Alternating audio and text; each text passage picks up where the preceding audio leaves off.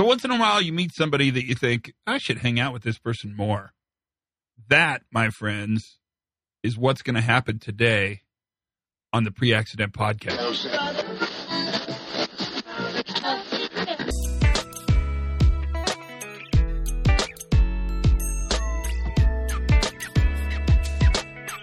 Hey, everybody. Todd Conklin, Pre-Accident Investigation Podcast. You know the podcast. You must, because if you accidentally found this podcast, that'd be just strange. No, maybe not. I mean, yeah, maybe. I know a lot of people are listening. It's, I would say that our numbers have dramatically, like by a factor of 10, increased. And so that's interesting. So this is another podcast that's pre-COVID-19, but barely pre-COVID-19. But I really want you to hear this podcast because you just know when you're with somebody really fun and interesting and smart that it's going to be fun and interesting and smart time. And so that's what this podcast is about. So think of this as an amuse-bouche, a little French for you there, huh? And how's that sound? To what's going on in the world, because it's pretty freaking crazy in the world right now. And this, I think, is a good thing for us to listen to. So this is my newest friend and dear friend. I really felt quite a bit of kinship. Deidre Lewis, and she's the head of HSC for energy markets at Origin Energy in Australia. And she's a force to be reckoned with in the world, no doubt about it. But mostly, it was a really fun conversation, and I enjoyed it immensely. It was cute because she was nervous. So I don't think about the podcast as something to be nervous about. I mean, maybe if you're not a podcast person, it might feel nervous, but it's not. It's just a bunch of friends sitting around talking. I mean, we've been on this journey a while, you and I, and that's all we are is just friends talking. Will we make mistakes? Oh, yes. Many of them. Will we say stupid crap? Yes, we will say stupid crap. Without much effort, actually. It's pretty easy to say stupid crap. I'm kind of a whiz at it. Are we friends? Yep. So everything's kind of okay if we're friends. So I don't know. Are you doing okay? Are you keeping things moving forward? Stay strong, pony boy. That's a phrase that is in my mind a lot today. You just have to stay strong and be generous. That seems to be really important. And take a moment to think about the world. And that's exactly what this podcast does.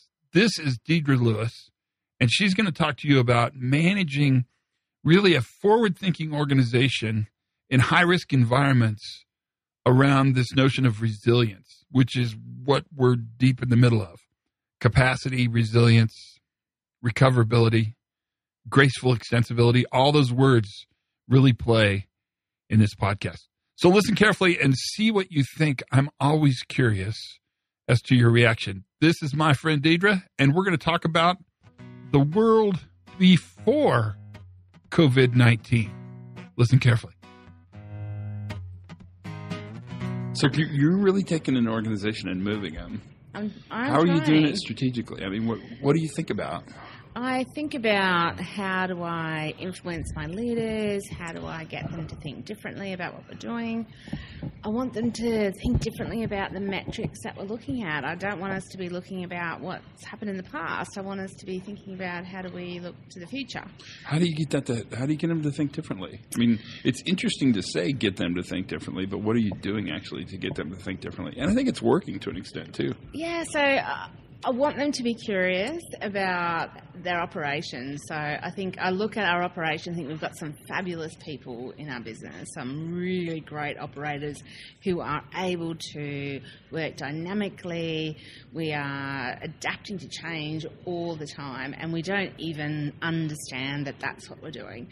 So I think if our leaders really understood how that links to great safety performance, I think that they would make the connection much better than they do. I think sometimes we think safety is a bit of an add-on to how work happens, but it totally isn't. So, yeah. How much attention have you paid to your leaders? A lot. So what's that look like? Have you done a lot of training with them? I mean, is it a lot of conversations? Yeah. So what works best? So I think training people find that quite boring. It tends, our training tends to be boring, I think. I spend a lot of time talking to them, trying to understand what their needs are and what's their motivation and how they look at the world and what's their drivers. So if I look at that and I understand what's driving them from a business perspective, I can really understand then how, from a safety perspective, we can work through our interface. So I spend a lot of time coaching them. We have conversations. We walk the floor. We actually look at how work is actually happening. And, yeah, we have really good conversations about that. So, yeah, which is cool. Do you do any kind of fundamental training on the new safety, or do you just kind of sneak it into safety leadership courses? What does leadership training look like, especially at the senior level where you kind of hang out? Yeah, so what we've done is we've actually done some quite senior level training. What's that look like? So it's training around how to have a good coaching conversation with the teams. It's training about how to do a great safety observation, how to talk to your operational leaders. But what I think has happened is that our middle management and our supervisors have gone, well, that's a little bit highbrow for us, so then how do we convert that into language that is their language, it's their work, it's how they then take what we've been talking about at a senior level around pre-accident investigation or about whatever it might be, and turn it into something that they can be really tangible about, and it doesn't have to be complex. So things that are really simple that they can just have a conversation and a toolbox talk about. So not paper driven, things that are actually real and meaningful to them. So our senior leaders see that at the operational level it's making a difference because there's ownership where the work happens. And so they buy into that, and then they support our frontline people. So that's kind of how it works, up and down. So it's not one way or the other, it's both directions. Oh, that's cool. That's kind of cool. That's really cool. Yeah. That kind of both directions, that's probably quite effective. Introduce yourself. Who are you and why are we talking? So my name's Deidre Lewis. So I am the head of health, safety, environment at Origin Energy. So I've been at Origin for... this is my 9th year, which wow, you started as a baby, clearly. Kind of, well, not really. So it's a little bit crazy. So I came out of steel, and before that I was in FMCG, and before that I was an experimental scientist working in biological science. So I've got a scientific mindset. So I like to understand why things work, and I like to question things. So so I kind of got into safety almost by accident, which is kind of a funny thing to say, really. It's a little ironic. It's a little bit ironic, but it's all about people for me. So if I think about safety, it's about the human aspect to safety. And I think most of the people that I encounter who are in safety roles care deeply about human beings. And so that's why I'm in a safety role. I could be in an operation role just as easily, but it just happened to be where I landed, and I love helping people. I love watching the penny drop for a leader, and I have a great job in a fabulous organisation. So, when did you start thinking about safety differently and in kind of a new way? I mean, did you start with sort of traditional safety 9 years ago? Oh, well, it's probably longer than that. So I was brought up in the steel industry from a safety perspective, really. So DuPont.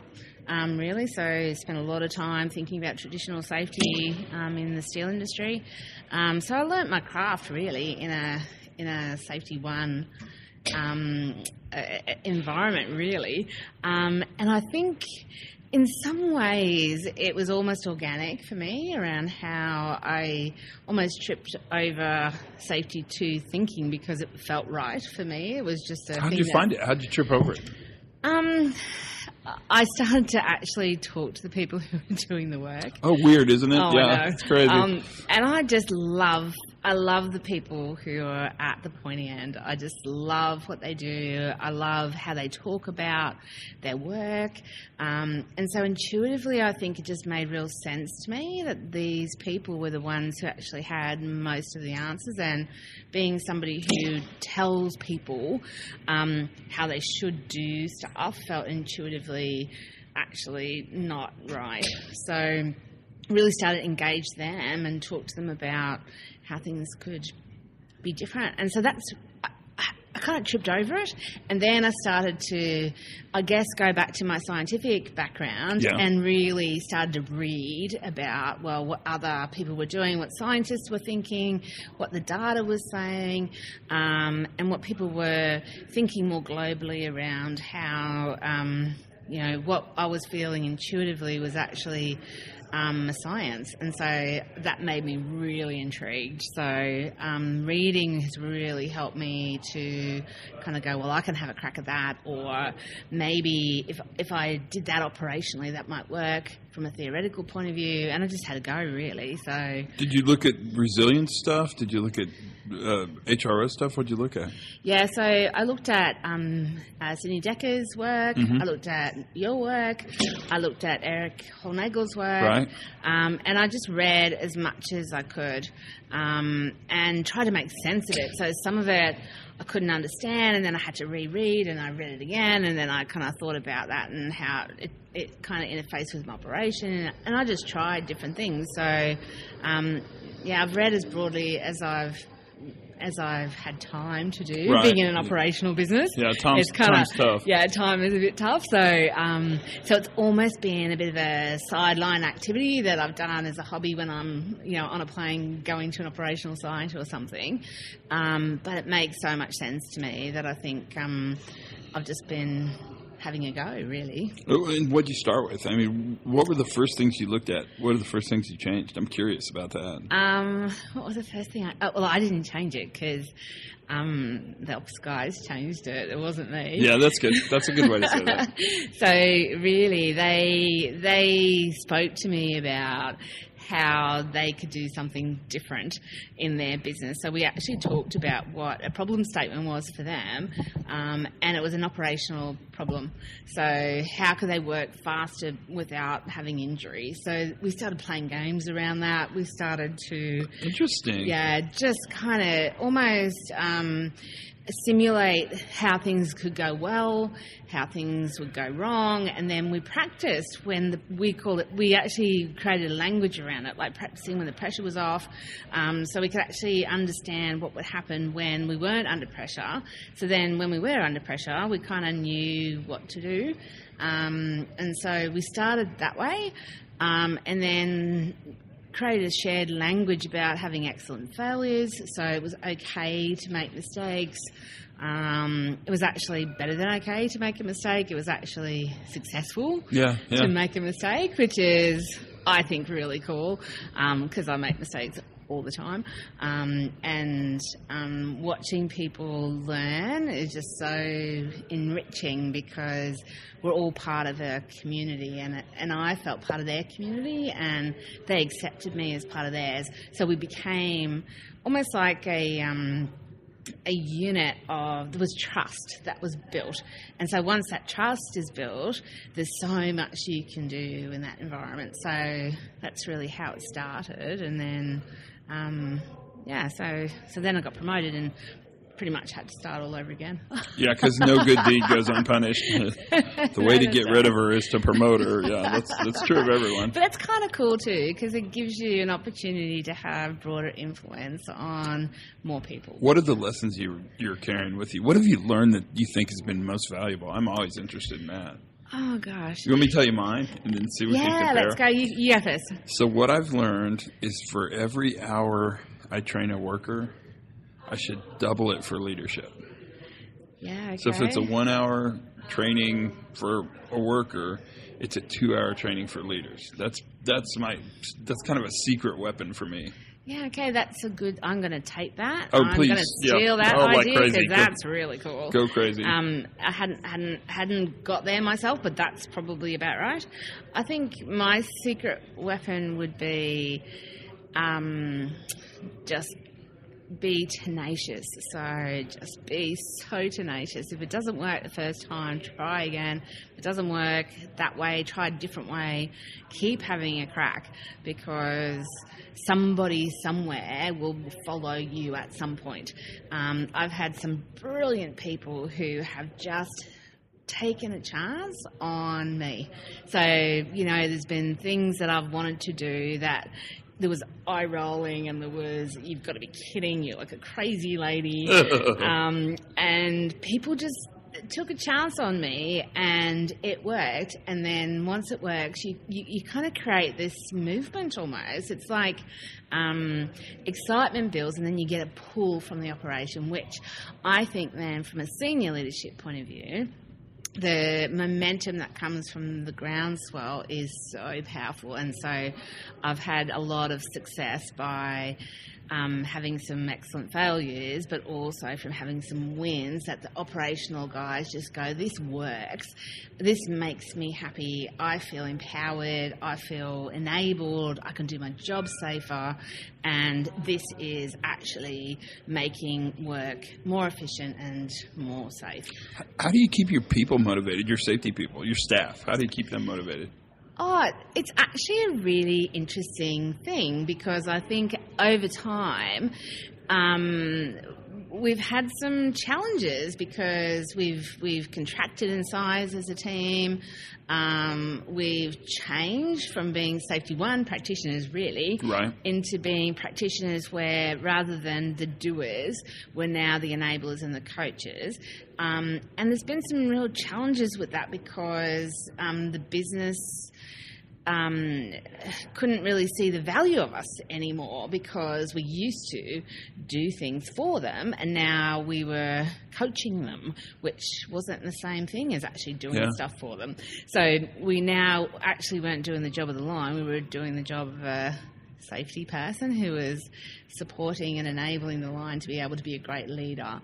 And so my safety people went through their own grief, I guess, in terms I think that's of, fair. It felt like grief for them.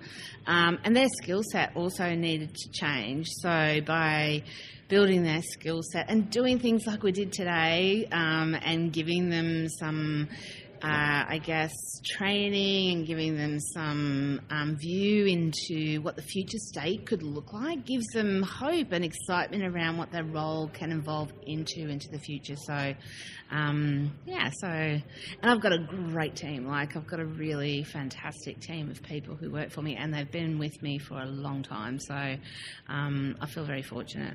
And that's important, right? They get a chance to build camaraderie. They've been through thick and thin. They have, they've had wins, they've had losses. That all makes a difference. Yeah, and look, I think in a business that's so dynamic, I mean, the energy industry is one that is in such a state of change at the moment that there's a lot of external pressure on a business like ours, and everyone in the organisation feels it. And the safety people are almost at the front line of that because it's so trusted that the people at the front line will tell them how they feel about what's going on.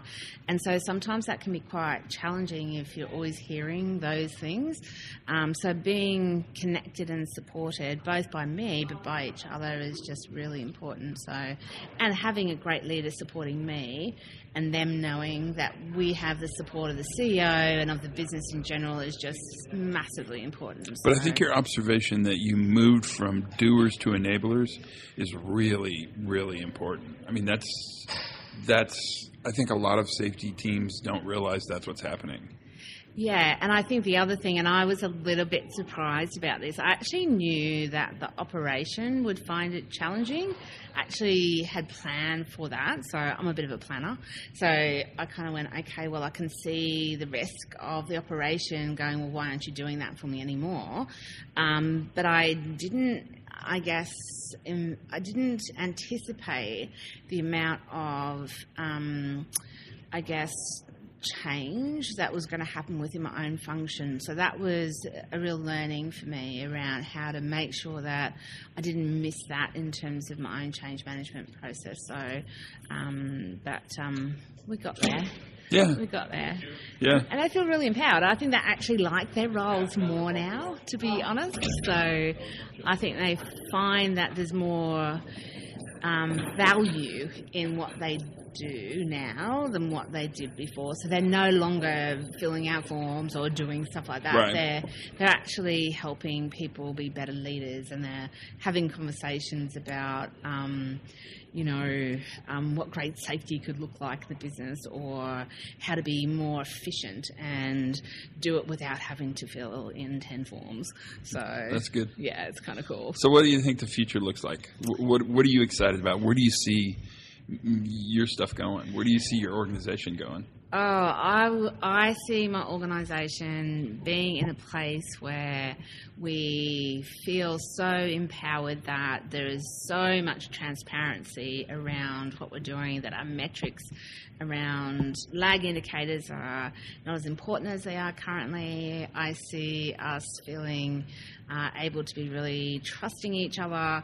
I see people being much more innovative. There's so much innovation going on at the mm-hmm. front line. It's really exciting. It almost gets trapped there. So it's about how do we share that across a large portfolio so that people can connect in with each other and learn from each other better than we are now. So I'd love to. I mean, I know lots of people bandy around the word like a learning organisation, but I just love the idea that we can actually be connected as human beings and learn from each other and with each other as a community. So that's what I would like to see. The accent alone made that podcast worthwhile, if you ask me. The crazy thing about this, you guys, this is such an ethnocentric thing I'm about to say, so get ready, is that you know that when you go over there, you have an accent and they don't. So when they come over here, they have an accent and we don't. Accent is clearly something that belongs to the other, not to the self. Just in case you're wondering about a little, metaphysical discovery moment. That's kind of what this is. What did you think? Isn't that amazing? Somebody who's thought that much about the ability to move an organization forward and to focus really on the ability to continuously learn. And that idea of continuous learning, which we do bandy that about a bit. I would agree with Deidre every step of the way. That actually becomes really kind of a cultural icon and an important foundational plank, a cornerstone, if you will, of doing the work we do. And the ability to learn really is a function of operational curiosity, of being curious. And I think that's a function, this is my opinion, but that's a function of realizing that we don't know, or that the biases we carry into a situation will color, in fact, the outcomes that we carry out of that situation. And so that becomes relatively important for us to think about in a bunch of ways. And I thought this podcast did a really champion job, just mountaintop job of illustrating that. Plus, it's just fun. I mean, that was really fun. It was super fun. We had a great time, and that's what it's supposed to be about. And that kind of leads me to where we are. Make some time to really look at and understand with gratitude what's around you. Hold on tightly to what you have, but understand that the world is changing and that list of things you have is probably in flux, because it's been a tough ride and it's getting tougher. There's no question about that. And that's a part of what we have to think about every single day. Thanks for being a part of the podcast. Thanks for listening. That means a lot to me. If you have something you want to put on, just tell me. It's a good time to add things to that information. But most importantly, take care of yourself and the people around you. And you do that. So I'm preaching to the choir. Until then, my friends, learn something new every single day. Have as much fun as you possibly can. And for goodness sakes, be kind and be safe.